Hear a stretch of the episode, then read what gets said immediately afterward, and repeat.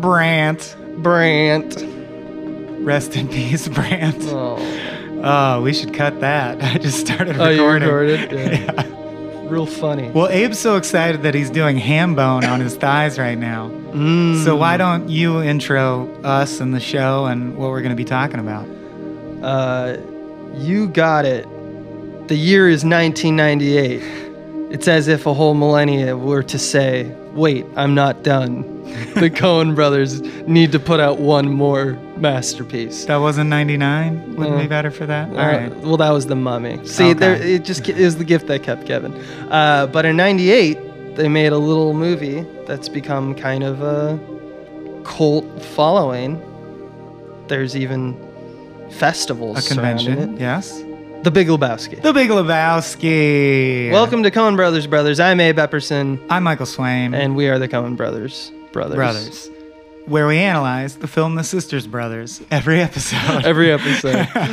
through the lens of the philosophy of Joel and Ethan Coen. yeah. Chronologically, philosoph- philosophically. Very confused premise. Yeah. Um, no, we are talking about the Big Lebowski. As always, we'll be analyzing the film through the spectra of diegesis, what happens in the film, pedagogy, what did it mean, and how'd he do that? How'd he they do how'd they do that? Fun behind the scenes facts. So first is diegesis.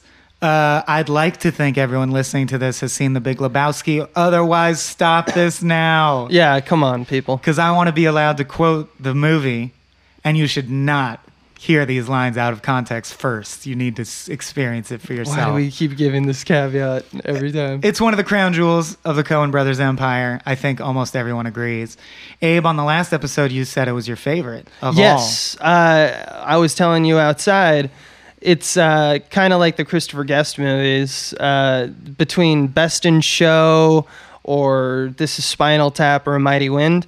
Uh, for the Coen brothers, maybe Oh Brother, this one. There's a few of them that whatever is the last one I watched is my favorite movie of all time. all. right. uh, and Big Lebowski, in order to do this podcast, I watched recently, and every time I watch it, I go, God damn it, it's a perfect film. I'm saving that distinction, favorite Coen Brothers film, for way late in the run because there is one that I genuinely I know what it and I want to save it. Um, and no, it's not No Country, which is the obvious pick. Uh, although that's a great movie, which we'll get to later. So what happens in this goddamn movie?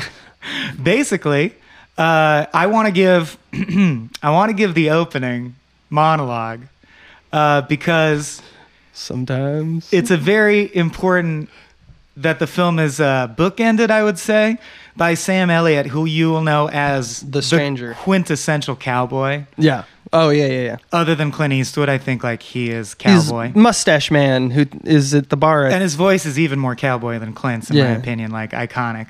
Um, but he delivers. He appears only at the beginning and end. And in the beginning, he gives this opening narration monologue as we watch a tumbleweed. First joke of the film, great joke. Mm-hmm. A tumbleweed roll through the desert over a hill. We think this is a cowboy movie, but then the tumbleweed rolls over a hill that's looking over Los Angeles. You realize it's a Los Angeles movie. The tumbleweed rolls all the way through Los Angeles to the beach and rolls into the ocean and disappears, which is couldn't happen. Why is it? What are you doing in the beach? But uh. meanwhile, Sam Elliott is saying, way out west, there's this fella I want to tell you about, Jeff Lebowski. You see, sometimes there's a man. I won't say a hero, because what's a hero? But sometimes there's a man, and I'm talking about the dude here. Sometimes there's a man, well, he's the man for his time and place. He just fits right in there. And that's the dude in Los Angeles. Wow. Lost my train of thought there. Ah, hell, I done introduced him enough. and then the movie starts. Which is perfect. it's like uh, it's perfect. It's it says what the movie's going to be about. And we meet Jeff Which is who is known bunch of nothing. primarily as the dude. Yeah. The duder. El Duderino. Yeah. So it's like a film noir that uh, never. Everything is. Everything's kind of a red herring. That's like kind of what it is. It's like Chinatown where nothing really mattered and people were just like fucking off and trying to get money, but like nothing really happened. Yeah, so the dude is Jeff Bridges in a role that would come to define him for many of us. Jesus, yeah. Um, he's had some other great roles, but the dude is just oh, no one else could do it the way he did. And he's this stoner, slacker, robe wearing, middle aged guy living in LA, bouncing rent checks, Drinking White Russians. bowling with his friends, being a functional alcoholic, trying to do nothing. The dude just abides. He just abides. And as you'll see, unlike, uh, yeah, I think Gabe nailed it right on the head. This is their first of, I would argue, two movies, the other one being Burn After Reading, where the whole game is let's Rolodex everything that would happen in a PI film noir and then undermine it in different, ingenious ways. And one of those ways is that the dude who would be our PI and like is the guy who is drawn into a web of mystery Yeah. never does anything or wants to do anything Yeah. or is trying to do anything. Well, he wants he wants He wants know, his a rug bag reimbursed. They really tied the room together. But he doesn't even want that until, and I think this is why they give him. So the dude is part of an awesome comedy trio. Yeah. Him, Steve Buscemi, and John Goodman, who are respectively Donnie and Walter. And I think one of the reasons they give him Walter is because if you notice, he doesn't even care about the rug till Walter's like, "No, we have to do Wait. this," and he's like, "Okay." It tied the room together. The dude just does what like what comes up in yeah, front of him. and Donnie doesn't exist really. He's this ghost of an event. He's an absolute non-character. Yeah, Donnie, played by Steve Buscemi, is a character who only interjects lines that get interrupted that could be cut without affecting the film. Often repeating what was just said, literally Right. what was just said. And of course, by the end, he'll be the one character to tragically die that we're supposed to feel pain about, which makes it, again, very much like a film noir where the PI never gets through unscathed. There's always some innocent who dies, mm-hmm. and it really hurts. In this case, it's undermined by the fact that it's not the femme fatale, it's not a tragic innocent. It's some guy who was just hung around there and he was just there. There, yeah. And it's kind of like when Maud Flanders died in The Simpsons, where you're like, you know, he was just always there, and we thought he always would be, but now he's not. I guess that's sad. Mm-hmm. So the inciting event of this movie is that it. Well, I mean, first off, it's 1991. That's one thing. The dude is at uh, home and he's assaulted by two hired goons by the porn magnate, Hired goons. uh, who think that he is The porn magnate, uh, Jackie Treehorn. Jackie Treehorn. Start Think remembering that this he is the later. millionaire Jeffrey Lebowski, who is the titular Big Lebowski, Right. So they uh, have an but not identical the name. dude. The dude is poor. Uh, there's a rich Lebowski. And h- so the Big Lebowski's wife, Bunny, owes money to them. Uh, and then they realize they have attacked the wrong person because he's not a millionaire. Uh, but they, you know, like rough him up and woo one of the henchmen pees on his rug, which really tied the room together. Uh, the next day, the dude explains to his friends that this crazy and shit Donnie. happened. Yeah. uh, who are in a bowling t- on a bowling team together for a local bowling tournament. Walter encourages uh, that the dude go see the Big Lebowski and like get the rug Right. Money for the rug or get the rug back because it really tied the You think together. right? Like the Big Lebowski ran up debts to this porn magnate, and they piss on your rug. He should reimburse you. Is his logic? Yeah. And to begin the cavalcade of line drops that I think we'll both do, Walter convinces him with one of my favorite John Goodman performances, because Walter is this unstable Vietnam vet who goes from zero to sixty and back to zero. Like at the drop of a pin, Calmer you never fucking know. Calmer so you are. about the, yeah about the about the rug he says it's not about the rug dude it's about and here's what i'm talking about i'm talking about drawing a line in the sand and you say across this line you do not also dude chinaman is not the preferred nomenclature because he just called Wu a he's like the chinaman peed on my Chinaman rug peed on my rug. yeah. Uh, so what are you talking about dude donnie you're out of your element. You're out of your element. You're like a child walking into a movie. Uh, so, so he, the dude who abides, is convinced by this and pays a visit to uh, the Big Lebowski At his mansion. who's this kind of uh, surly, uh, elderly, wheelchaired ma- millionaire man, and he's looking for compensation for the rug. So uh, he meets, and uh, of course, because he's a slacker.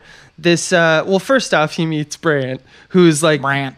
Brant who's the uh Philip Seymour Hoffman uh who is just I guess is like assistant right Yeah. and uh he's just taking him around my one of my favorite scenes just taking him around the wall to show like the Big Lebowski while they're waiting for the Big All his Lebowski to arrive accomplishments and certificates and, yeah, shit. and uh, he like shows him his picture of his children. Uh, one of my favorites. They're not literally his children. They're the the little Lebowski urban achievers, inner city children of promise, but without nes- necessary means for necessary means for a higher education. Yeah. So Mr. Lebowski is committed to sp- sending them all to college. Like he's just a very he does. Philip Seymour Hoffman does one of the most amazing things with this small performance that I've ever seen Yep. he's just loyal to a fault and there's things that like give him character but no more than his voice because he does these things where when he makes a mistake or someone interrupts him he's too polite that he has to go back so i want to point out the uh, inner city children of promise but without the necessary means for necessary means for a higher education. Like he has to go back and say necessary means. The other thing he does is he goes mm, Yeah, all the time. he laughs like way too politely. And we talk about dialect a lot with the Coens, and I really think, uh, even though on the surface it appears there's no dialect in this film, there is. Because if you read the script as it's written, on the whole, it has like way more interruption, interrupted lines than your average movie. So like interruptions and fucking up what you're saying becomes the dialect. yeah it becomes and it's a timing thing too and it's Yeah. it's just hilarious I love when the dude is just playing with different certificates. So Brant can't keep up with trying to tell him about the Mm-hmm. Things he's touching. This key was given in recognition of his various, uh, oh, well, that was given. Yeah. like he's trying to stop him from messing and it up concludes of course with times man of the year with the reflection of the dude. of it. the dude and he's pleased by this Yeah. so he gets in to meet with him and he requests that uh, he say like he they thought i was you and they peed on my rug i'd like a rug and he, He gives him the whole like greatest generation. I just want to understand this, sir. Yeah. Every time a rug is micturated upon in this fair city, I have to compensate the owner. Uh, the dude in that scene says, he goes like, I think that's unreasonable if you don't mind. The dude says, I do mind. The dude minds. This will not stand. This aggression will not stand. Which man." is just because he saw, well, in the intro, He saw the famous Reagan speech on TV. right, the Yeah. aggression will not stand. And, Uh, and then the big Lebowski says, You bums are all the same. You look around in the filth you've created and blame others for it. Did I did not blame anyone for the loss of my legs, sir. Some Chinaman took them from me in Korea.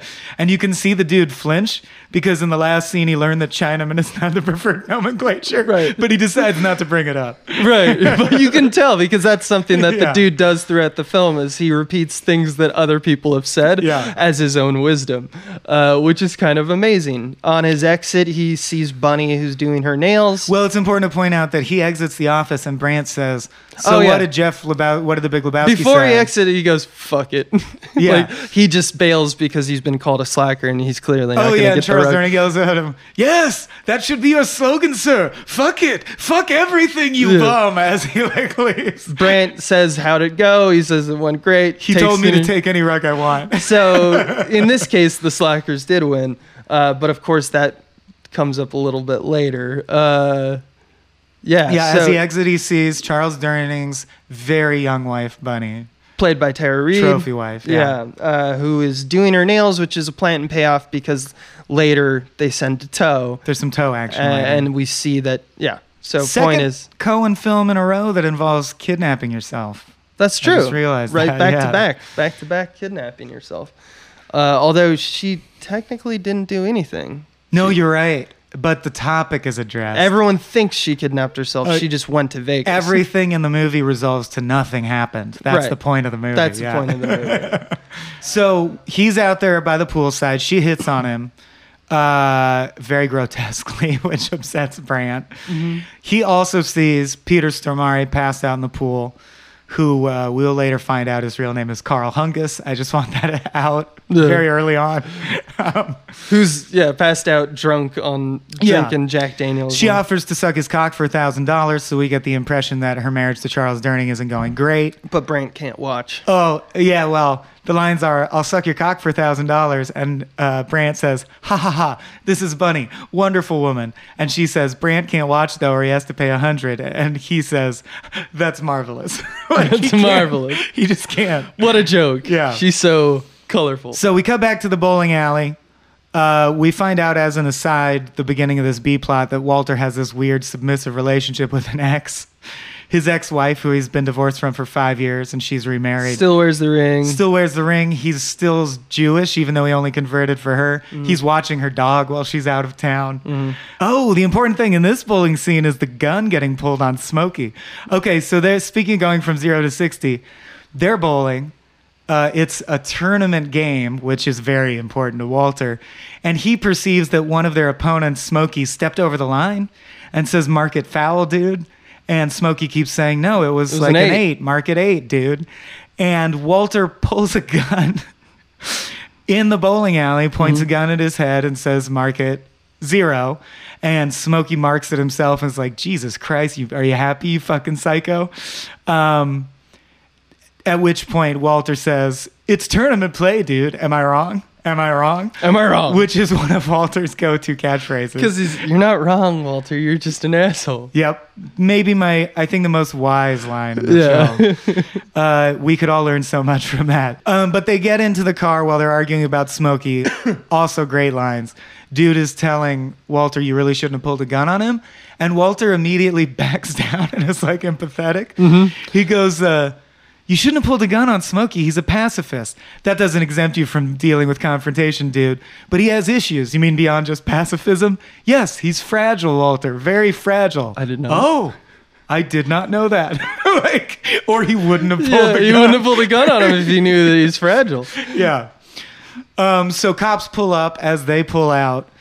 Uh, and yeah, you take over. Tag me in. Uh, so, well, it's a few days later. Lebowski contacts the dude. it's a hard plot to describe because, again, it's kind of structureless. Like this just happened. Now yeah, you're unaware of if days have passed. Everyone's Yeah. wearing the same clothes more or less. Uh, you know, everyone has signature sunglasses or robes or Structurally, it's a they slacker of a wear movie. they wear you know bowling outfits. So Yeah. it's like they they you're not really sure. Um, but according to the synopsis, a few days later, uh, he's gets a call from uh, the dude gets a call from the Big Lebowski saying that Bunny's been kidnapped, and he wants the dude to deliver a briefcase of the mu- a million dollar ransom.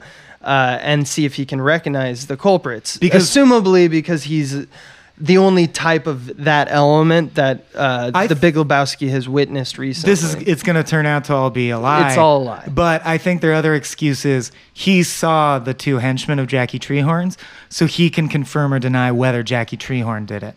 Mm-hmm. That's what the big. That's what Brant says. Is like you can ID the henchman of Jackie Treehorn if you do the handover handoff. Yeah. So that's why we want you.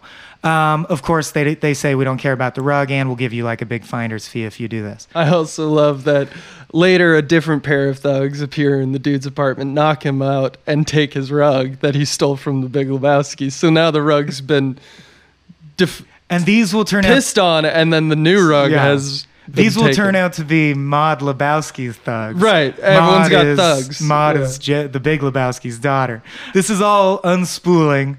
They bowl again. They're gonna bowl a lot. Get used to Yeah. it. Because this is the the Jesus scene.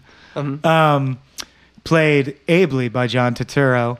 The Jesus is a purple-clad registered sex offender with like a long ponytail and a single purple nail who dresses very flamboyantly. I love that his intro is they play a Spanish guitar version of Hotel California by the Eagles, which the dude hates. Yeah, I hate the fucking Eagles. Yep. The fucking Eagles. It's Spanish language. Uh, yeah, Hotel California.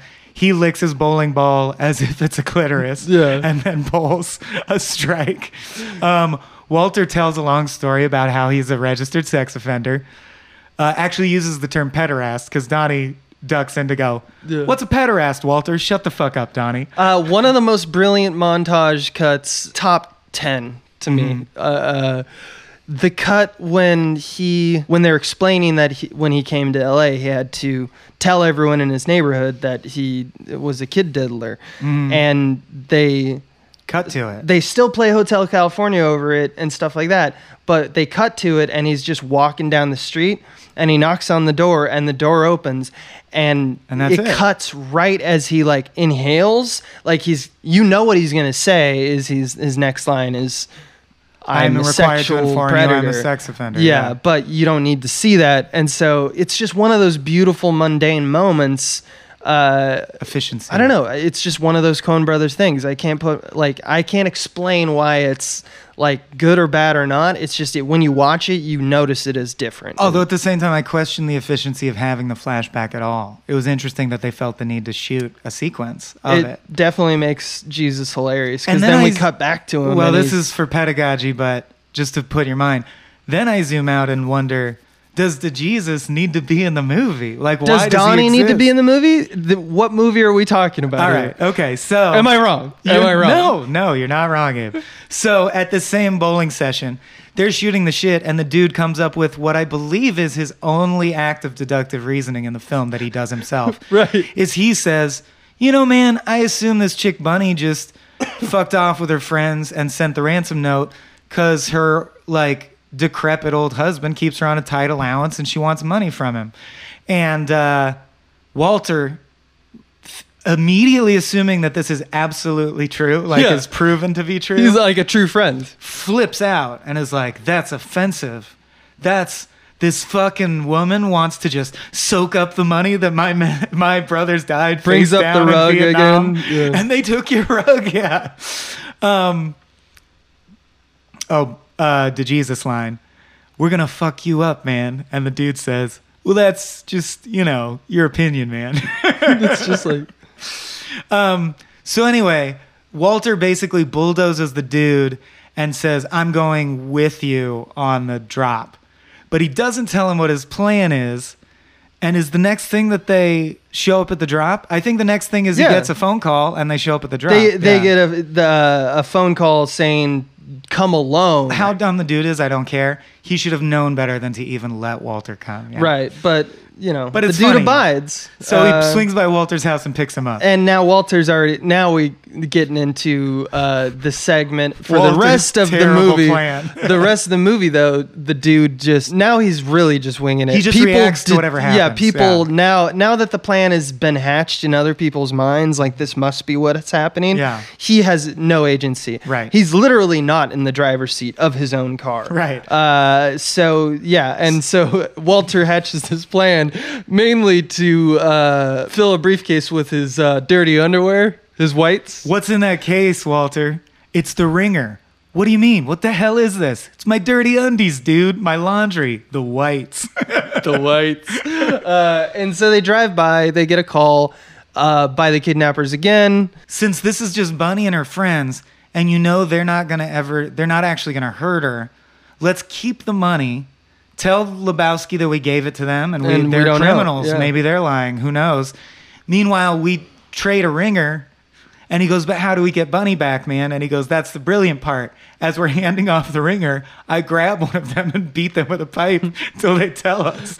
And he's like, "Brilliant plan, yeah, man." good plan. Um, but then the kidnappers call and say, You're about to pass a bridge. Throw the briefcase out the window off the bridge. Yeah. And Walter's like, We can't do that, dude. That ruins our plan. And the dude's like, That's not our plan, man. Yeah. Fuck you.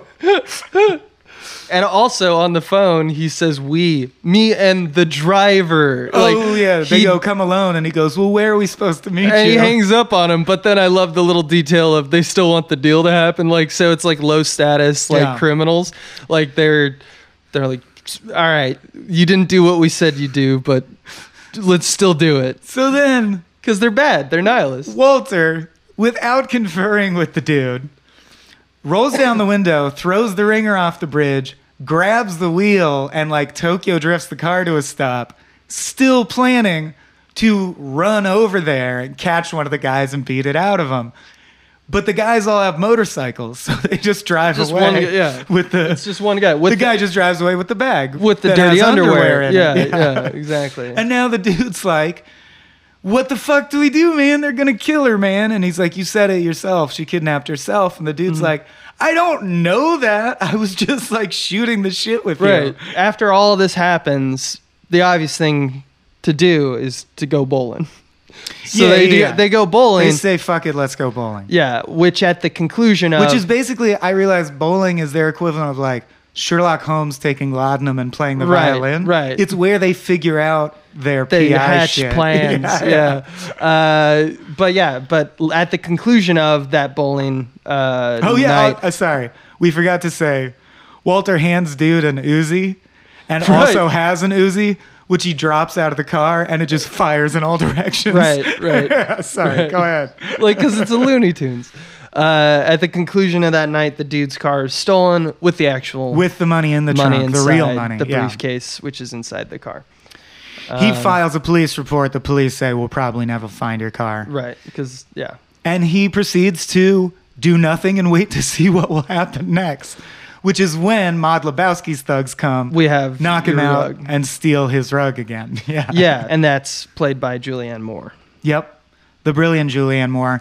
Who- Fucking love her in this. who basically expl- well she's a super avant-garde vagina forward artist who's like like my i think the most quintessential interchange when she meets the dude is yes my art is very vaginal. Does that cause you discomfort? Many men find it hard to say vagina even just saying the word. And he goes what vagina? Like- so that's the kind of lady we're dealing with here. But she's also the Big Lebowski's daughter, and she blows the lid off. Now, follow me now, because this is noir shit. Mm-hmm. The first layer of lies, which is that Jeff Lebowski is nobody. All the money came from his wife, her mom. Yeah. He's never worked a day in his life. He's a piece of shit, basically. He loves to act rich. And the only way he could have paid Bunny's ransom is by embezzling from the charitable organization that she, Maud Lebowski, runs. And she suspects he's embezzled much more. Mm. So her whole interest in this is getting him caught and fired from the board because she cares about the charity, which it turns out is Lebowski's kids, the college charity mm. Brant mentioned. She so even though she's really severe and alienating, she's a hero. She's you know She's the one, the only right one thing. who's like the adult. Right, and her goal is to bring justice into the system and fix things.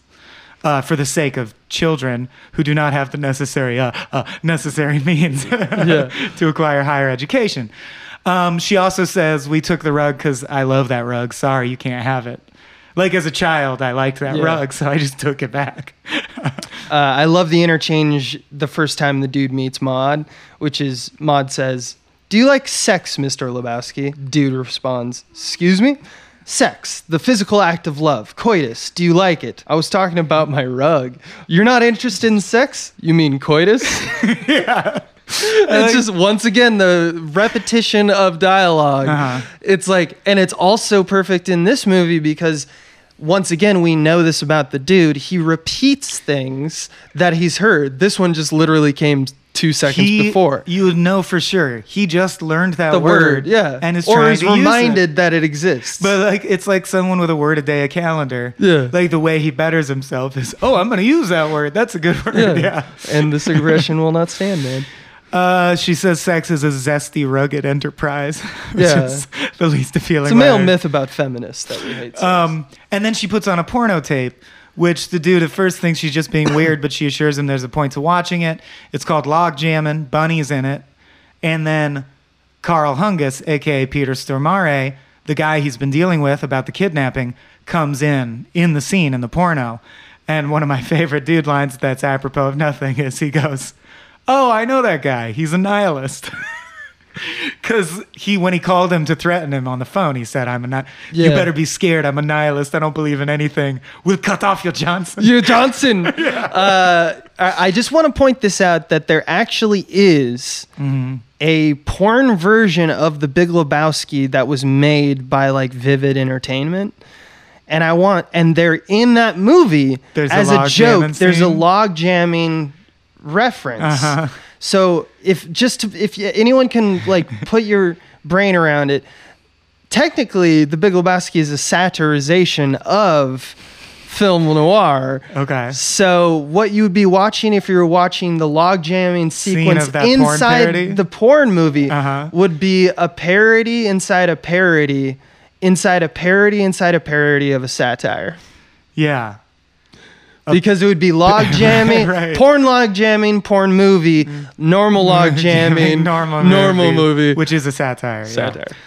Moving on. Moving on. Um, Maud explains the bunny was cheating with Jackie Treehorn, who's another old creep. He's basically the um, who's the dead Playboy guy. He's a Hugh Hefner. He's a Hugh. Hefner, yeah. Um, and that blah blah blah. He was embezzling the money. Let's get through the plot.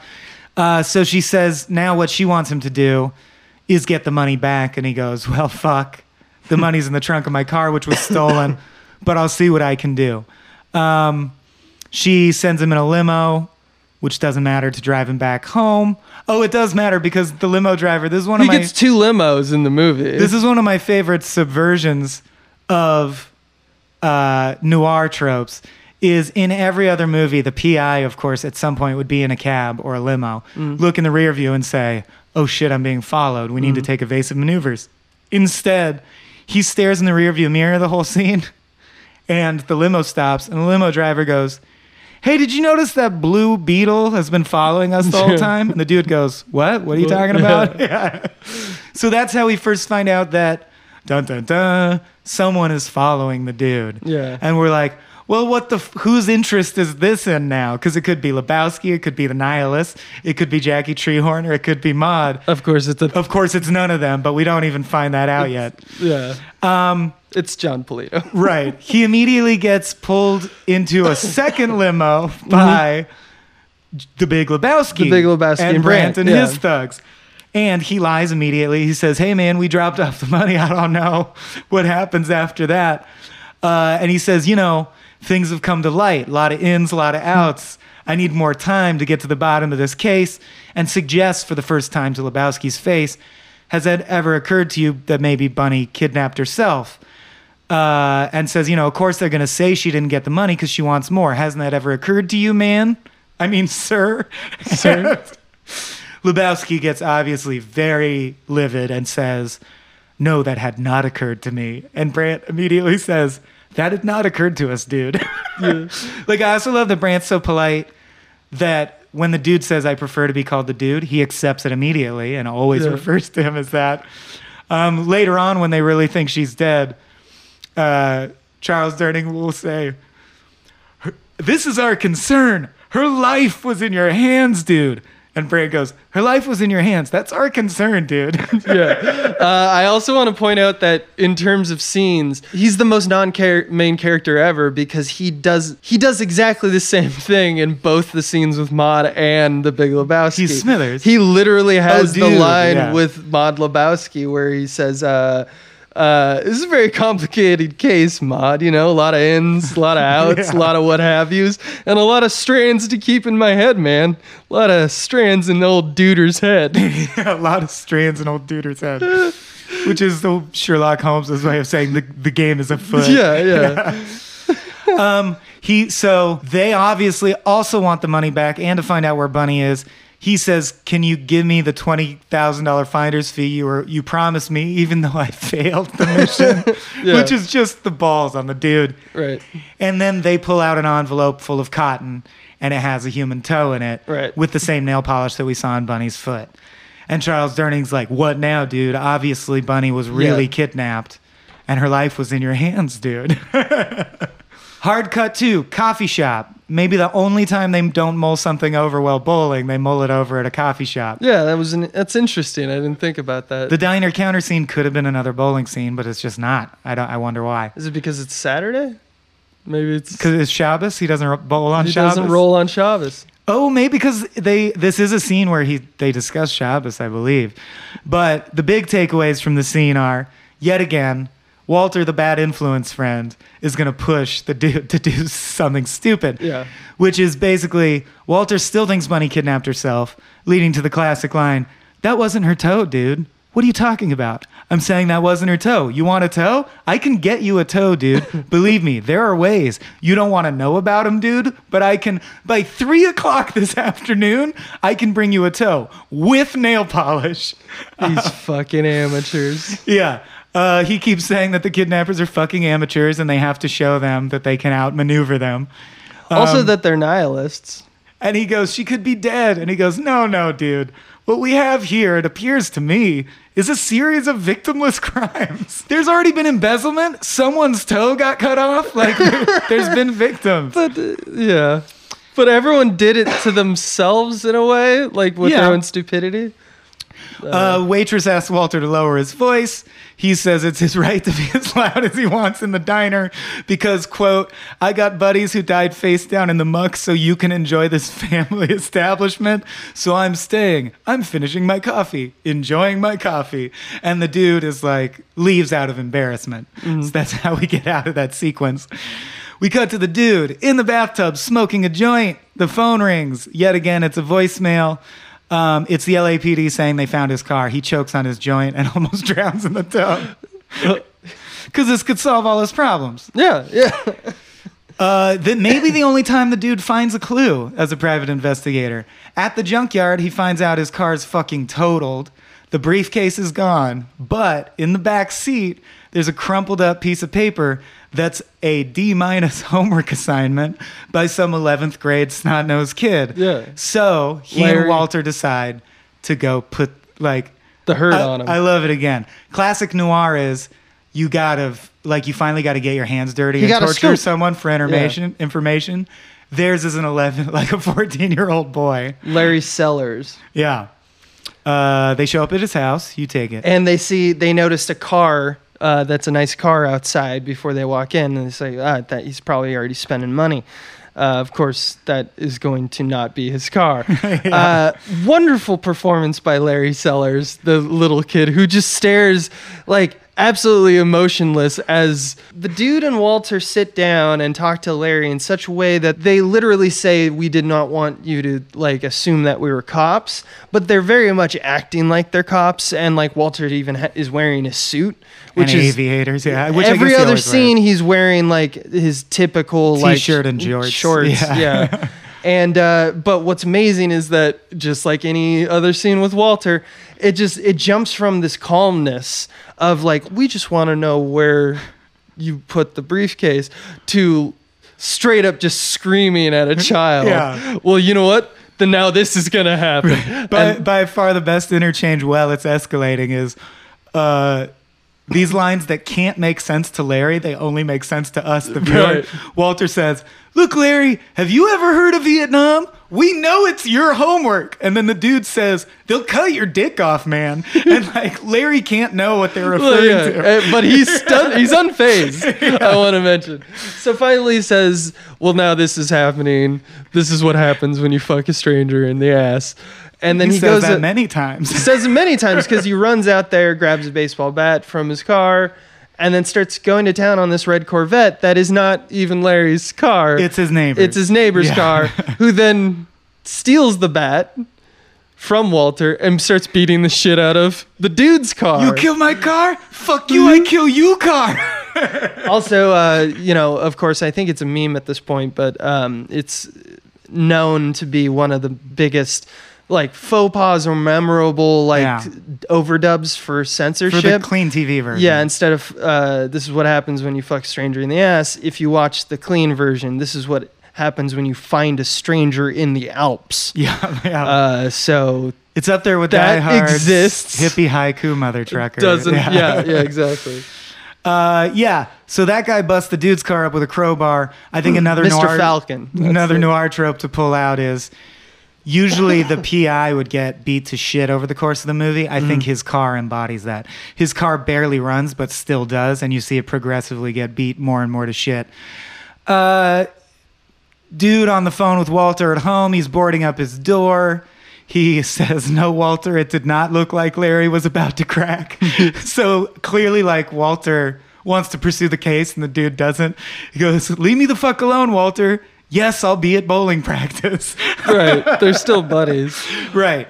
So then uh, the guys from Jackie Treehorn, the thugs who The peed original- on his rug yeah, in the and- first scene, come and kidnap him and say, Jackie Treehorn wants to talk to you, Lebowski, and we know which Lebowski you are, Lebowski. We're not confusing you with the other Lebowski, Lebowski. which is still not true because they want to f- get money from Bunny. Uh, Yeah, because Jackie owes- Treehorn, that was true. She does owe Jackie Treehorn a bunch of money. Yeah. And now Jackie Treehorn's just wondering, look, I don't care if she's kidnapped or not kidnapped. Where the fuck is she? Where's my money? yeah. Uh, so we get an intro to Jackie Treehorn, which is like taken out of like the '60s. We mentioned Hugh Hefner. The it starts Playboy with a slow vibe. motion trampoline scene with a woman who's topless as they like are having a psycho beach party kind of Yeah. equivalent. And he lives in this like, I mean, it honestly looks like uh, like some Malibu glass. yeah. You know, like he owns the entire beach. Or like where they lived in The area. Incredibles, too, if you saw that. um, so now, what we don't know yet is that he drugs the White Russian that the dude is drinking while talking to the dude to try to find out where Bunny is. Which is funny because now the dude, he doesn't know where Bunny is. But the dude already told him the complete truth, which is Yeah. funny. Before he drugged him, he goes, "Where's my money?" And he goes, "Oh, well, it's this kid, Larry Sellers. We got his address. We didn't have luck, but I'm sure your thugs could beat it out of him." Mm-hmm. And as he's passing out, Treehorn's like, "15 year old kid, you think I'm gonna believe that shit? I know you have the money, Lebowski. Mm-hmm. We know he doesn't." Right, which then turns into a drug-addled uh, dream sequence, which is one of the best dream sequences on film ever. But I'm gonna blip right past it because I think Pedagogy. it actually has meaning. Yeah. Yeah. So he wakes up and he's in police custody now because He's running down the Treehorn. street. He's running down the street, Being chased by police, which is means Treehorn like let him go. But I just want to know what drug he was on. That he can have that dream and yet come to running from running police from- down the yeah, street. Don't yeah. know. Don't know. And Roughed then up by the sheriff. the sheriff, which I, I want to read. There's just some great, Great lines in there, yeah. Uh, the guy who plays the sheriff of Malibu, which is where Jackie Treehorn lives, Uh, presumably. Yeah, exactly. Mr. Treehorn, this is the dude. Uh, Mr. Treehorn treats objects like women, man. and then the, the police chief, Mr. Treehorn draws a lot of water in this town. You don't draw shit, Lebowski. Now we got a nice, quiet little beach community here, and I aim to keep it nice and quiet. So let me make something plain. I don't like you sucking around, bothering our citizens, Lebowski. I don't like your jerk off name. I don't like your jerk off face. I don't like your jerk off behavior, and I don't like you, jerk off. Do I make myself clear? The dude after a pause. I'm sorry, I wasn't listening. And then he throws a cup at him. The sheriff throws an empty coffee mug at his head and it just right off the dome. Bang. yeah, it's like a very clean Stay hit. out of Malibu, Lebowski. Stay out, deadbeat. Uh, also, I love at the beginning of that scene, the first line is, Is this the only ID you have? And he has his Ralph's Club card. is the dude's only form of ID. Which we we knew because that he was The probably in a Ralph's. him buying Ralph's. Which is just Yeah. great. Like one of the, once again, no everything's no loose ends on the old Uh, yeah. Duderino. So the dude comes home to find his place trashed, another classic uh, film noir trope. Right. Up, Julianne Moore is there, uh, just like in his dream. She's upside down, like they copy the shot, which I liked. She just says, "Jeffrey, love me." So they bone. Uh, so the femme fatale and the PI have finally consummated their relationship. But undermining the trope yet again, she quickly reveals that she just needs a sperm donor and she wants to have a child and she wants nothing to do with him and is not attracted to and him. he doesn't like that. He protests the idea of being a father. Yeah. But uh, Maud is like, you're not going to be involved. Yeah. I also love when they're making pillow talk. He talks about his accomplishments in life, and they're all like related to fake hippie shit. Like I was at this protest. Yeah. I did that. And he goes, you ever hear? You remember the Seattle Seven? Yeah. That was me and six other guys. yeah, It's just a great, like, which is actually true. uh Uh-huh. there's a well, I guess we'll get into We'll that get later. into it. There's an actual guy that Oh, they sure. based it around. Oh, we'll get to that. I was briefly in the music industry. What instrument? Roadie, Metallica. um, so he tells her about Larry Sellers. He's basically sicking everyone on Larry Sellers. Mm-hmm. Like, look, he has some money, man. It's not my fault. And then, could you give me a finder's fee for telling you where the money is? He finally uh, leaves his apartment smoking a joint early in the morning or twilight, I can't tell. And he sees the blue beetle. And I guess he's feeling himself because he just had coitus. So he decides to confront the guy who's been following him. Again, this goes nowhere. Yanks the guy out of his car. Is like, "Who the fuck are you? What the fuck are you doing? Are you Treehorn's guy? Are you Lebowski's guy? Are you mm-hmm. Maud Lebowski's guy?" He's none. And he's like, "No, Bunny's parents hired me to show her this house of her horrible home farm in Kansas because they want her to come home. She ran away from home at 18 and became a porn star. Yeah. I'm just hired to like try and guilt trip her into coming home. Yeah, but I love that he thinks that all like the dude is like a master at being a private dick. Like he Right. He's like, I love that you're playing one side after another and stuff like that. Like he thinks it's all intentional. So Jon Polito, who's just this guy who's just been following around, is essentially the audience member without all of the specifics that we got. Yeah, yeah. The the fact that he's just the dude. It's all lies. Yeah. He's never actually met him. Um, so the dude, I was wrong when I said he only has one deductive leap. This is his other deductive leap in the film. The dude finally realizes that Lebowski probably picked him because he knew he'd fuck up and doesn't want Bunny Yes. back. Yeah. And he goes and tells Walter, which is why does he constantly tell Walter anything? Uh, this time it's because he needs a ride because his car doesn't work. But still, I would call Donnie. Um, he says, You know, Lebowski didn't have money of his own. He probably gave us an empty briefcase, hoping that the ransom was real and that the kidnappers would kill Bunny. Then the another person who knew about his embezzlement would be a tied up end. Right. He could uh, like get in like a payout from the insurance company. Blah blah blah. So Walter, you threw out a ringer for a ringer, which also explains why Larry Sellers was so calm and didn't have any major purchases. All he found was an empty briefcase. He really didn't ever Right, find no the money. money. And then on top of that, we immediately find out that Bunny didn't even kidnap herself. She just took an unannounced trip. Right. So he Uh, goes to Lebowski's mansion to confront him, and Bunny is there, having drunkenly With crashed all her of her Corvette toes. into the fountain, and Because- she has ten toes. Because uh, her friends, the nihilists, faked the kidnapping and were trying to extort money from Lebowski. and they never even kidnapped her. It's the equivalent of they're her close friends. She said, "Fuck my husband. I'm going to Vegas for six weeks." Mm-hmm. And amongst themselves, they decided. She didn't tell anyone. We could do a fake kidnapping, and maybe Mm-hmm. Make the a Big million Lebowski will give us money. Also, Uh, so nothing was anything. Well, Nothing ever happened. in order to pull this off, one of the I think Flea's girlfriend had to no, it's the tall, skinny guy, uh, had the one to, who I don't know his name. his his girlfriend, played by Aimee Mann, by the way. Yep. Uh, they cut her toe off. Right. So now they're dead set on getting some money, Yeah. which is hilarious because they just they feel like they deserve it. Right. Like my girlfriend cut off her toe, we should get some money, and he's like, "But you don't." You didn't kidnap anyone. didn't You, have no anything." leverage. And they're like, fuck you, give us money. My girlfriend cut her toe off. So basically, uh, first, though, at the Lebowski mansion, he confronts the big Lebowski and he basically lays out everything we just said. Lebowski refuses to admit it. He says, You have your story and I have mine. Uh, the dude says, You liar, you human paraquat, which is not even a word. yeah, whi- uh, which is the only uh, improv in the entire movie. Oh, is it? You Yep. human paraquat? It was invented on It's not a the word. take, Yeah. uh, and very rare in a Coen Brothers you movie. You liar, man. Uh, Jeff Bridges got one in. you like human paraquat. the Coen Brothers loved it, and they let it in. Usually, if there's improv, they don't. And Walter, you never see it. Walter, who he foolishly brought with him, does a joke we've seen many times now, I think, in various shows. But it's like, I bet he's not even handicapped, dude. Lifts him up. He falls over. He He's clearly, clearly was. That handicapped. was true. yeah. So just to make them look extra the fool. everything's over. The last thing is that they got disqualified from the bowling tournament because Walter pulled a gun. Cut to them commiserating at the bowling alley. Basically, the dude explains how everything was nothing, like in case you didn't follow the plot. And they're like, well, fuck it. There's nothing to do. Let's go bowling.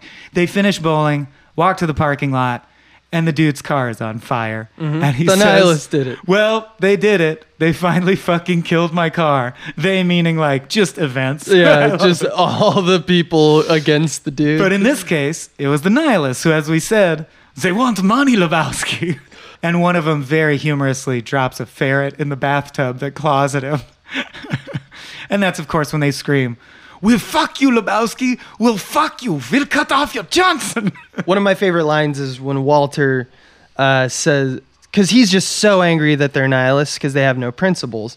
Because in Which an earlier what scene, nihilism means, by the way, right? Uh, in an earlier scene, Walter says, "Nihilist, fuck me. I mean, say what you want about the tenets of National Socialism, dude. At least it's an ethos." Right. So he's saying it's better to be a Nazi because you that- believe in yeah. something. He's like, So nihilist. He hates me." the Yeah. nihilists, so he just goes immediately ham when he sees that it, they've killed his car. I do like so when they're squaring off. There's great lines.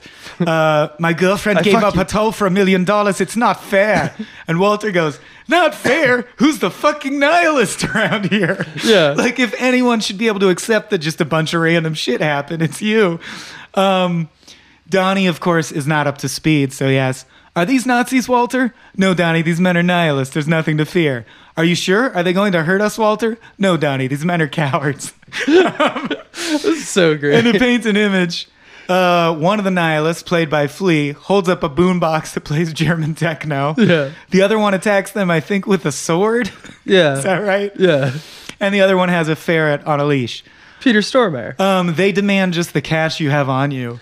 They yeah, talk that'll be down. fine. From a million dollars. They're like a to- million dollars, and then they're like, the original ransom was only eighty. All right, give us eighty thousand. We don't have that. All right, just give us the money you have on you. Also, the the fight the fighting is amazing because like the dude fights the tall, lanky one with the the ferret who just keeps kicking the air and saying, "I fuck you, I fuck you." I fuck you in the ass. I fuck you. uh, and then, but Walter takes care of most of the people. First, by throwing a bowling ball at Flea's nuts, which just Chest, puts chest. chest, which just immediately takes him down. Crushes his rib. And then he bites Peter Stormare's ear off and then the guy that spits it out into the, the, guy air. the dude is grappling with, he caves his skull in with the boombox as it's playing German techno. so like Walter just immediately just dispels all three of these guys. yeah, only to be revealed that during the scuffle we weren't focused on Donnie who has had a heart attack and as they call 911 we kind of jump to oh, he's dead. He's in Yeah. a, they're in a funeral parlor picking out urns Yes, and yet again, Walter causes a scene because they had X amount of money to pay for the funeral. They just want a an urn and a cremation because it's all they can afford. And the guy's like, uh, "The urn is one hundred and eighty dollars. It is our most modestly priced receptacle." And Walter is like, "I refuse to get ripped off again by these motherfuckers. Have you been to Da Nang? Have you heard of?" And the dude is like. Just stop, man. Is there a Ralph's around here? So third Ralph's what does fucking anything have to do with movie. Vietnam Yeah. So they buy a coffee can yeah and uh, Like put Donnie's ashes in a coffee can. Yeah. yeah And they have a little funeral on the cliffs on the shore. which we Donnie. learned for the first time that Donnie was not only a great bowler but also apparently a good surfer. Yeah. He'd surfed all the way up and down the coast of California, which was just a detail left out of the movie That's until this point. They're putting his ashes there. And Yeah. also the to- only two things that we know because Donnie is a non-character, so like he doesn't do anything. Uh, we know that he bowls and we know that he surfs, and Yeah. that's apparently all that Walter knows as well, who's his Yeah. closest friend. Well, he knows he died young because he says, but his life was cruelly cut short. You claimed it, as you claimed the lives of so many of our men in Da Nang and Sai Pao. And, he's like, and the dude goes, Damn it, Walter, man, you asshole. Everything's a fucking travesty with you, man, which is the best possible word. Everything's a travesty, with you. What the fuck does anything have to do with Vietnam? Um, Walter releases the ashes, which, if you know how the wind on a cliff by the ocean works, they blow all Spits back right back into the in the dude. dude's face, and he just goes, "Oh, dude!" and the dude flips out on him. Walter, I think the only tender moment of the movie, hugs him. does the thing where it's like, "I'm gonna hug you, and even if you push me away, I'm gonna keep hugging you." And the dude finally hugs him back, and he says, "Fuck it, dude. Let's Fuck it, go man. bowling." Let's go bowling. Yeah. At the bowling alley, we meet the stranger played by Sam Elliott. We've reached our bookend. The cowboy who man is back. explains that sometimes the bear he says the bar it sounds like bar i've talked to people about this but like the scripted version is bear Which is an old Is like cowboy a- expression, and it's yeah. confusing because the scene is at a bar. right You have to look up the script. and Yeah. the line is sometimes uh, sometimes you eat the bar and sometimes the bar eats you and it's not a like at first when i my first viewing of it i thought i was like is he is this like about alcoholism or something and i was like no it's just talking about how day to day sometimes the thing the bear the proverbial real like challenge of life Wins, wins, and sometimes you sometimes win. you win some, you lose some. You win some, you lose some. They run the gamut from hilarious to gruesome. In my life, I done caught some and threw some, but I done been in some shit, and this is one that I would never forget. So Sam Elliott, brother Ali, Sam Elliott. oh, I uh, just thought you were just talking no, and no, it no. happened to rhyme. Uh, I wrote this down, so I'll take it. and and I like that the dude has his own version of that expression. How's it going, dude? Ah, you know, strikes and gutters, ups and downs. Got to get back. Sure, take it easy, duder. I know you will. Yeah, well, the dude abides. Huh. The dude abides. Then he turns to camera and says, I, But man, Sam Elliott may have made me laugh the most Right. in this watch through. He's so funny, the beginning and ending. The dude abides. I don't know about you, but I take comfort in that. It's good knowing he's out there, the dude, taking her easy for all us sinners. I sure hope he makes the bowling finals. Well, that about does her. Wraps her all up. Things seem to have worked out pretty good for the dude and Walter. And it was a pretty good story, don't you think? Some parts were good to beat the band. Didn't like to see Donnie go. And at this point, you're like, is this a review Is of this the a movie? review of the movie? yeah. But then again, it's nice to know there's a little Lebowski on the way. Of course, that's how the whole human comedy perpetuates itself down through time, traveling the plains with. Well, look at me, I'm rambling again.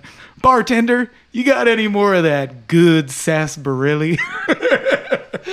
and that's the end of Big Lebowski. Because he's just Yosemite Sam.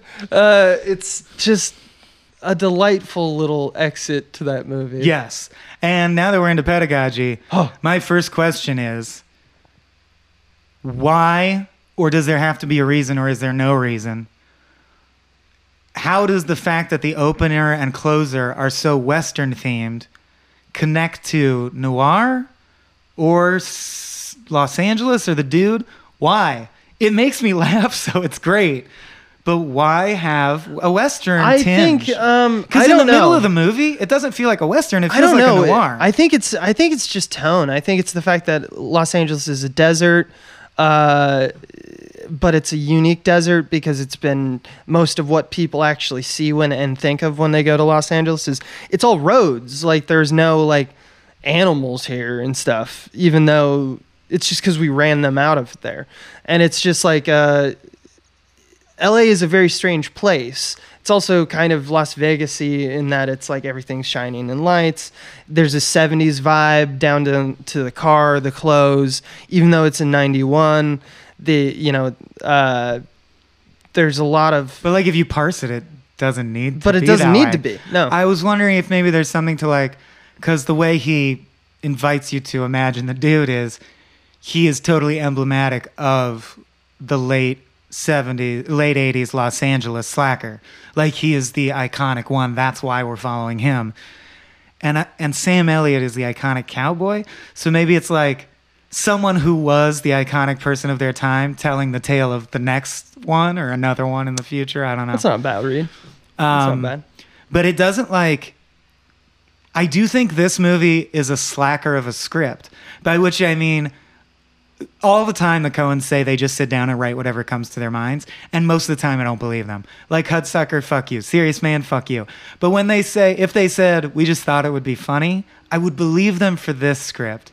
I'd be like maybe they just realized that would be because hilarious it's the, like the theme Yeah. of the thing. I mean, that's uh, several artists and filmmakers who are so good at what they can do uh, are able to break the systems that are typical convention of like you shall not, you cannot do that. And the one that the, the big one that they do in this is if you t- subtract Donnie from the movie and, and, and likewise jesus many scenes as well.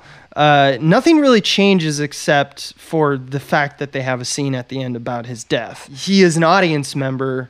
He's not an actual like character, Right, And which he's think- doing nothing, which is one of the cardinal sins of screenwriting. Yeah. Whereas in noir, in a true noir, the character that dies, the reason you'd feel the loss is because they were so core to all the events that unfolded. Right. But it- he's just there. But it works for this movie in the way that you were saying because largely this movie is about plots not being motivated to get to the next level. Like if it's a dungeon crawler to get into the next room, the dude often is just like someone Deus ex machina the shit out of this, and now you're here. Now you're in a limo. Now you got drugged. Yeah, someone you- calls you or literally sends people who physically take you to the next scene. Mm-hmm. Like it's always just sit back and wait to see what happens. there are three exchanges where the dude speaks directly to Donnie uh, because he mainly ignores him. The first is in the bowling alley at the beginning, uh, beginning where Donnie asks, "What are we talking about?" Twice. He says it twice because no one. With no answers response, the first yeah. time. The dude finally responds, "My rug." Twice. The second is the dude who's walking home from the bowling alley. Donnie asks, "Where are you going, dude?" To which he says, "Home, Donnie." And then Donnie says, "Phone's ringing, dude." And the dude responds, "Thank you, Donnie." Lastly, when Donnie asks, "They were Nazis, dude?" The dude replies, "No, Donnie, they were nihilists. They kept saying they believed in nothing." Yeah. So like all three exchanges with the dude are repetitions of information we already know, or Tony has to get caught up to speed. and then a final Even down to the microcosm of everyone's Yeah. favorite interchange, Lennon. It's just like Lennon. I am the walrus, dude. I'm the Y- Yeah, walrus. no, but Lennon said, I am the walrus. Donnie, V.I. Lenin, Vladimir Ilyich Ulyanov. Um, so Donnie always misunderstands and is asking for things we already know to be explained to him. Right, right. and so, of course, in this movie where nothing really does have substance, I mean, obviously things do because events happen, Mm-hmm. but uh, it's unhinged and people are really participants necessarily, or at least the dude isn't. Uh, it makes sense that his friend was completely non sequitur to the film. Yeah. I also fucking love how brutal and how sharp the tone shift is when the inciting incident unfolds. You're like, this movie's so good at like when the thugs come in, smash his head into the toilet bowl over and over and over, like that drowning in the toilet thing. And he just the imagery so well conceived. He spills half and half everywhere. It like blood splatters across the bathroom. Uh, they say, "Where's the money, Lebowski?" And he says, "I think it's down there somewhere. Let me take another look." So they keep slamming his head in the toilet, and they finally let him get up and sit on the toilet, and he just puts his sunglasses on, even though he's covered in half and half toilet water and indoors, and it's night. And that postcard is like, you could put a good, the bad, and the ugly, like the dude, on it. Right. Like that's like, and here's the dude, yeah. Sitting on a toilet. And the shit has happened, yeah. Um, so I actually just found this. Ethan Coen said, in reference to uh, your question about Los Angeles. Uh, Ethan Coen said, We wanted something that would generate a certain narrative feeling, like a modern Raymond Chandler story, who's uh, a playwright and a novelist who uh, was noir focused, not very, western. very well known as noir. Yeah, not fo- yeah, and that's why it had to be set in Los Angeles. We wanted a narrative flow, a story like a Chandler book through different parts of town and different social classes. Uh, but the use of the stranger's voiceover, uh, Joel said. He's a bit like an audience substitute. In the movie adaptation of Chandler, it's the main character that speaks off screen. We didn't want to reproduce that though. It obviously has echoes. So I think that I think what he's trying to say is We that we ripped it off, but we tweaked we it. don't like the idea that dude would do that. Oh, the dude would not narrate. Like it would have problems. He's too lazy. Yeah, to he's too lazy to narrate. Yeah. Uh, it's as if someone was commenting on the plot from an all-seeing point of view, and at the same time rediscovering the old earthiness of a Mark Twain.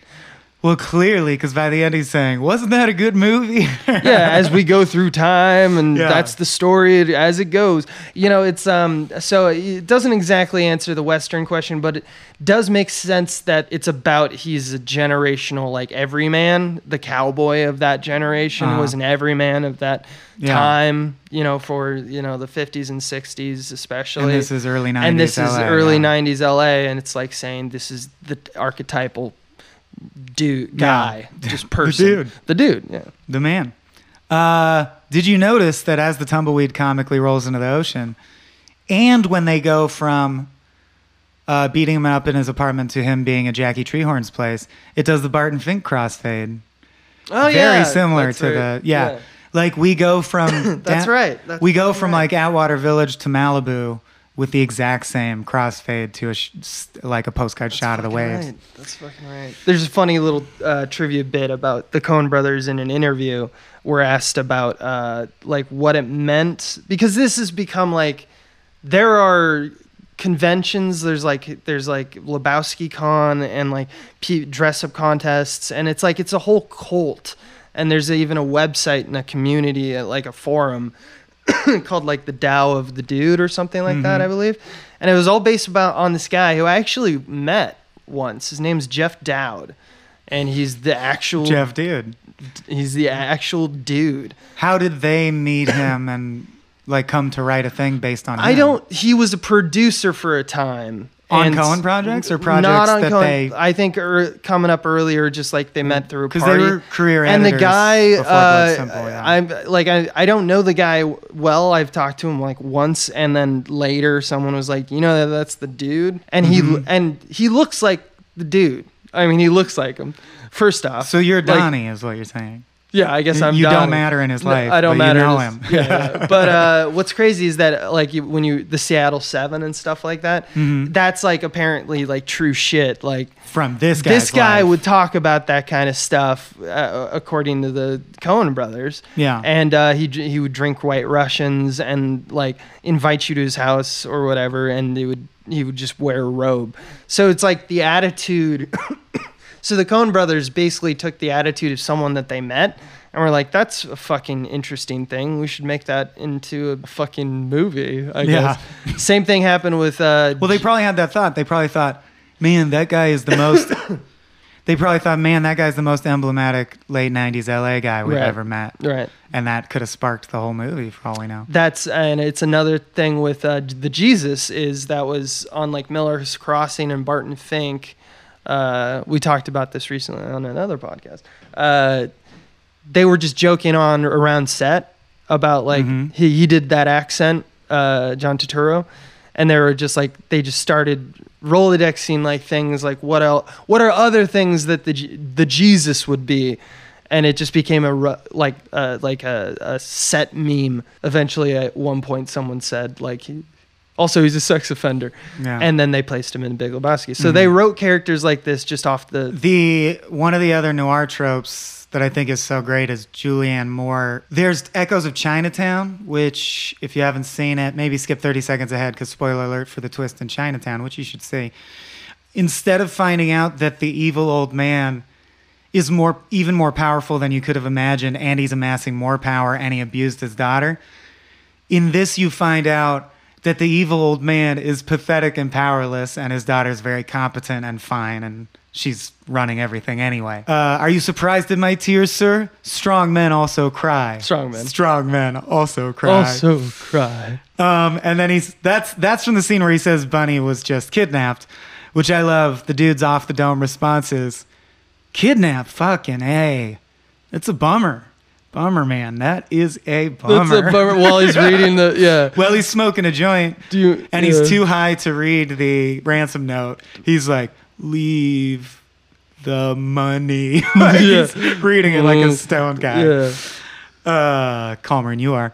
oh, I also want to point out we neither of us mentioned there's a line because I underestimated how cruel Walter is to Donnie because Donnie never reacts. So you, like he doesn't just say "shut the fuck up."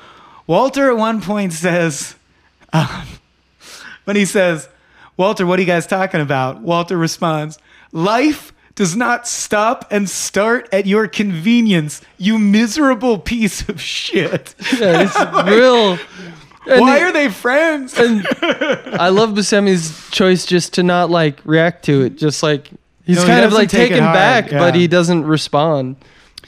Can we take a moment to appreciate because we haven't yet in Coen Brothers Brothers, and it'll come up more and more as we go on, especially Oh Brother.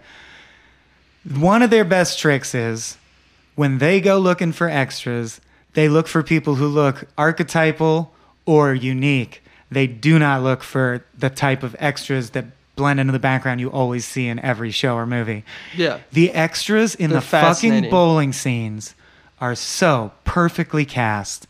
Take a look at those extras. I mean, they intro the bowling alley for the first time by cutting to that dude's gut, who's the Jesus's bowling partner, and it's a glorious gut. And like you know, that guy got cast for Right. that perfectly round bowler's belly. He looks like a fucking bowler. You know who that is, right? No, Sam Raimi. That's not a just an any extra. no, who is it?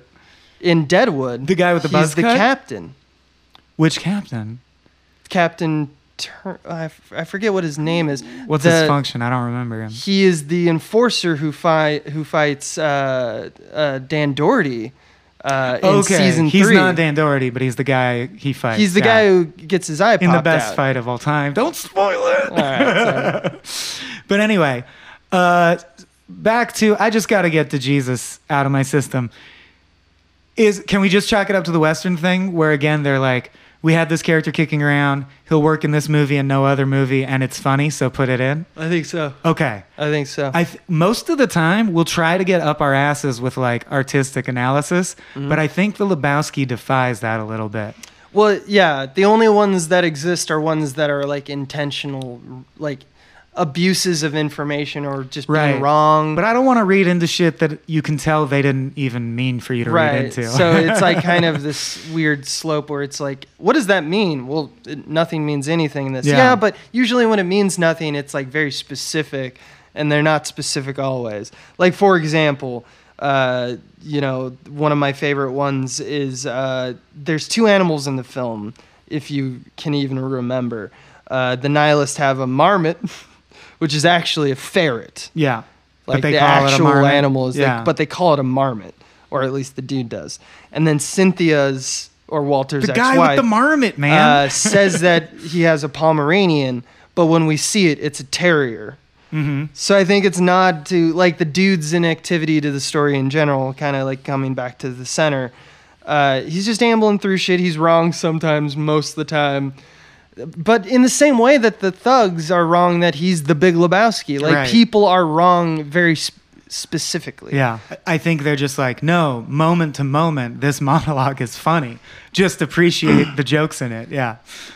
Don't you think it's kind of weird that there's kind of like a psychological thing with Maud wanting a baby with a man who has the same name as like Literally first and last, Jeff Yeah. Lebowski. her father, and Uh, never occurred to me. that's kind of weird. And I mean, she Does- has him sent. Does that mean anything? She has him sent to a doctor. I think it could be a Chinatown echo, but it's the reverse of the classic Chinatown. Oh, that's clever. She impregnated herself via her father intentionally. If you reverse every adjective in that Oh, sentence, wow, you have yeah. Chinatown. Yeah. Whoa, whoa. um, so that could be it. But uh, it's interesting she would pick him at all. Like he doesn't even seem like strong genetic material.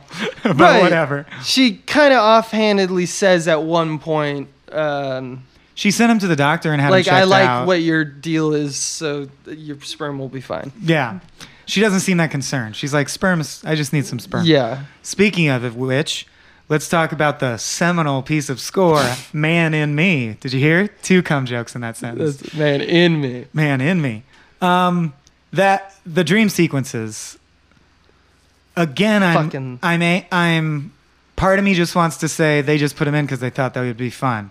That's not true in Hudsucker, but it might be true here. Oh, good. Abe has a theory. You'll save the podcast. Because uh, if you've seen it, you remember these elaborate, very cool, uh, avant garde, like, they combine all the things of the movie. Like, you can tell that it's the dude's psyche because it combines bowling and Maud's influence and literally things he's seen in the background of scenes come into his consciousness. Like, he saw a topless chick on a trampoline, so now that's in the dream.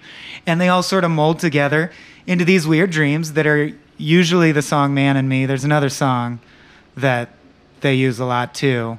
Um, that's him bowling and looking at naked chicks. Abe, what's it mean? Break it down for us. Uh, well, it's less of a meaning and more of a like a Strategy? It's a, it- well, there's just a lot of s- strands going on in this old duder's head. Uh, so Maud's an artist, right?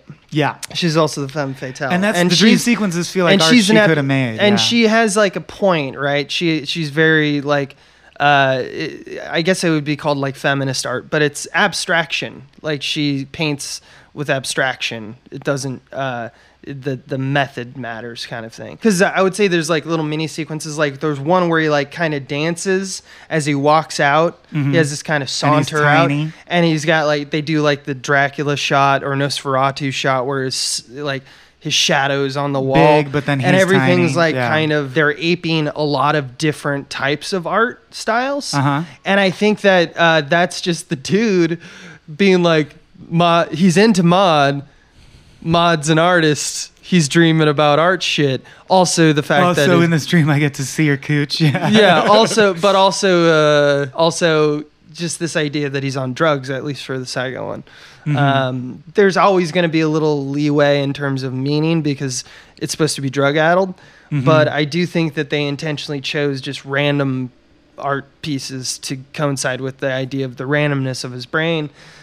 Random pulls, you know, this aggression will not stand, man. He's doing the same Mhm. thing with like art. Just like he doesn't really know about how anything works. He just is pulling pieces of memory that he has and says that and just repeats it. Why do we want that level of insight into his psyche for the purposes of this story?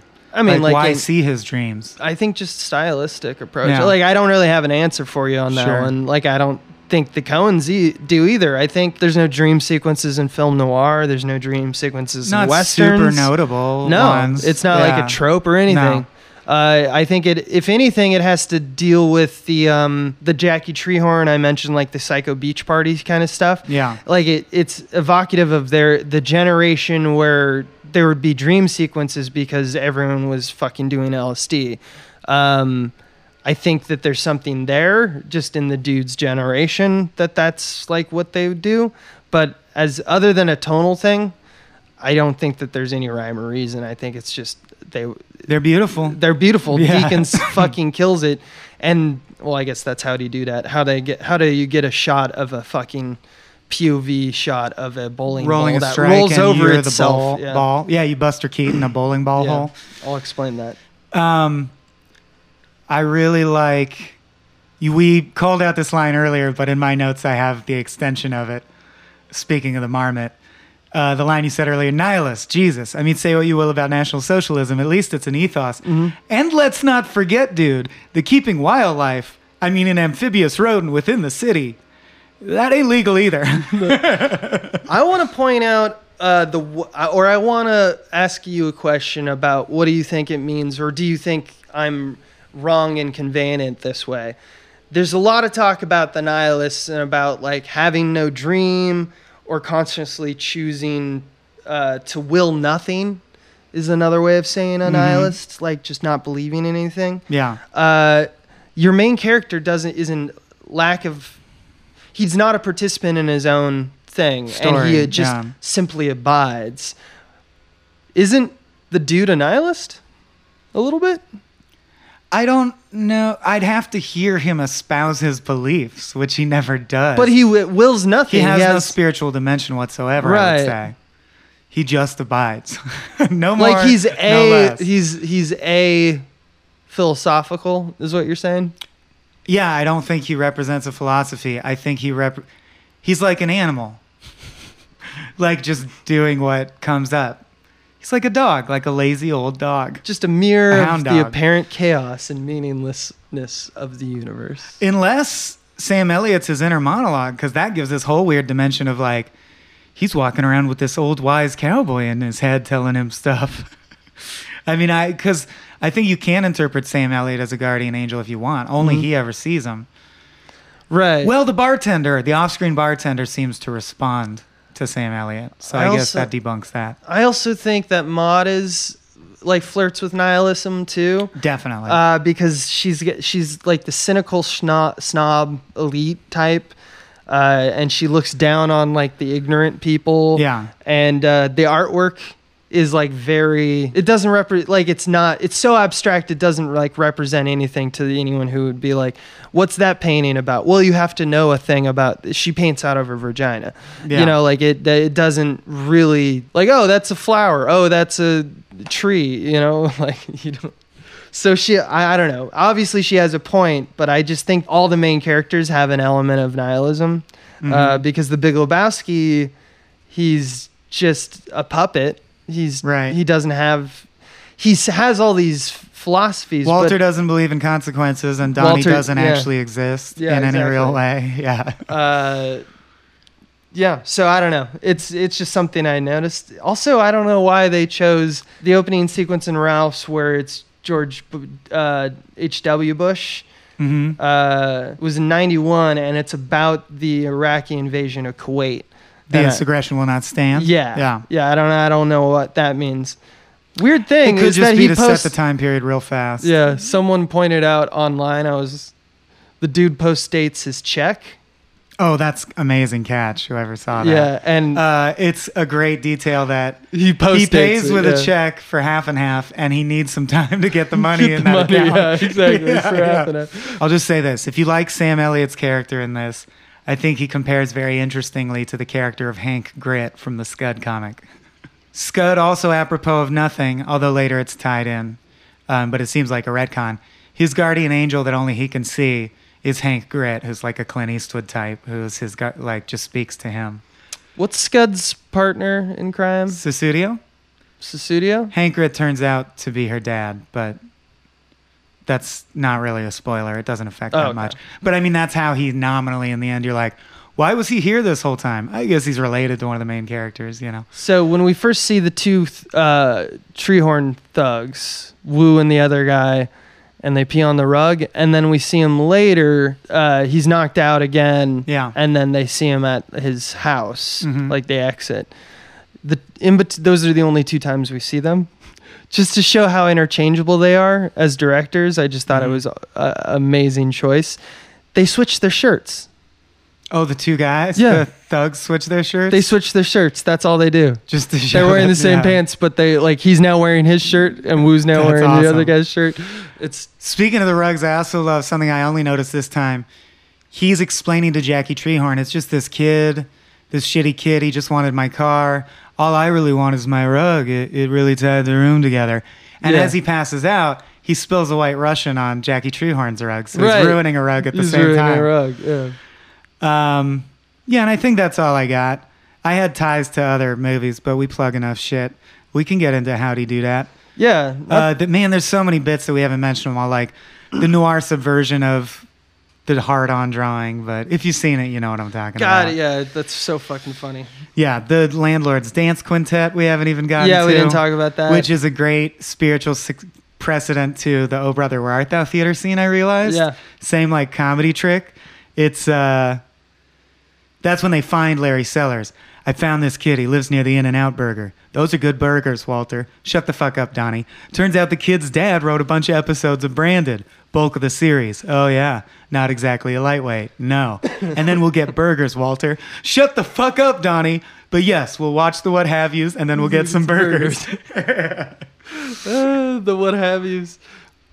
Uh, how'd he do that? How did he do that? You were going to tell us how the bowling scene was shot. Yeah, to get the point of view. So there's a shot uh, in the dream sequence um, where it's like the bowling ball is in the gutter, and it um, it's the shot before he gets sucked up into the one of the holes of the bowling ball, and it's a point of view shot where you see like you see what the bowling ball is seen as it goes through the lane and then through the machine behind the lane and then into the gutter to get back to If you were sitting inside one of the holes looking out of it. which is also another shot that happens at the beginning of the movie when they just intro Yeah. welcome to bowling Yeah. in the first bowling sequence the way they did that is they actually built uh, two little um, like the two lanes two adjacent lanes in order to get like the um, uh, gutter they had like these two little carts and then attached between the two little carts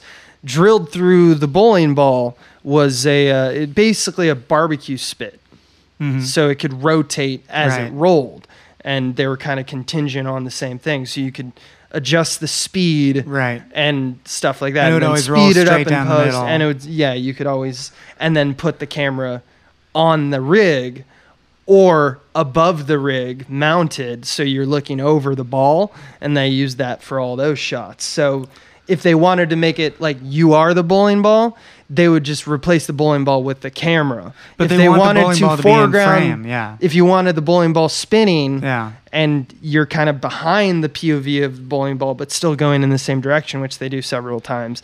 They just would clamp it down to one of the carts Yeah. and put the camera up, On like it. mounted onto the barbecue And let the whole rig slide down and the then lane. you and just I need assume people who drive it. the POV shot out the hole. you cut a bowling ball in half and shoot through one of the holes, right? Yeah, yeah.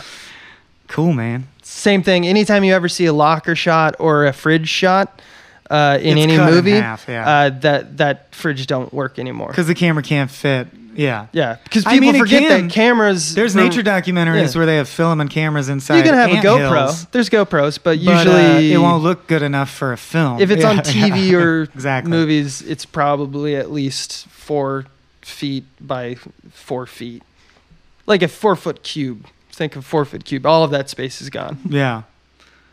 Oh, he says to the guy in the iron lung, "Do you still write?" Do you still write? That's right. And a good day to you, sir. Yeah. Uh, You're carrying this whole segment. I got the nothing. scene where Walter throws the ringer out of the window, which is a perfect throw. It's the one where it's the high, wide, and stupid Yeah. shot of the car. It's a funny throw. It's a funny throw, and it like spins, and it like spins perfectly straight Towards up. camera, but so you get the also silhouette of a lands bag. also lands right where you can see the guy in the motorcycle. And it doesn't roll, it just lands and stops. Yeah, so it's like a perfect throw.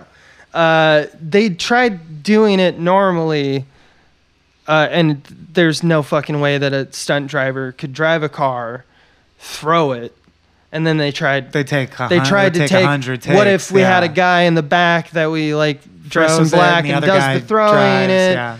And then so they try to, and this is the kind of shit that, like the Coen Brothers, for all the things that we say about them, uh, one of our favorite things, one of the reasons we, I think we both think that they're amazing, is that they're absolutely the most prepared filmmakers. Sometimes you have a good idea and it just doesn't work. Like that is just true about filmmaking. So there's nothing to prepare them for this. They're going to have these issues. They tried a bunch of different things, and then the one that they found out that worked in order to get that shot was they filmed it backward. And then in post production, reversed the film.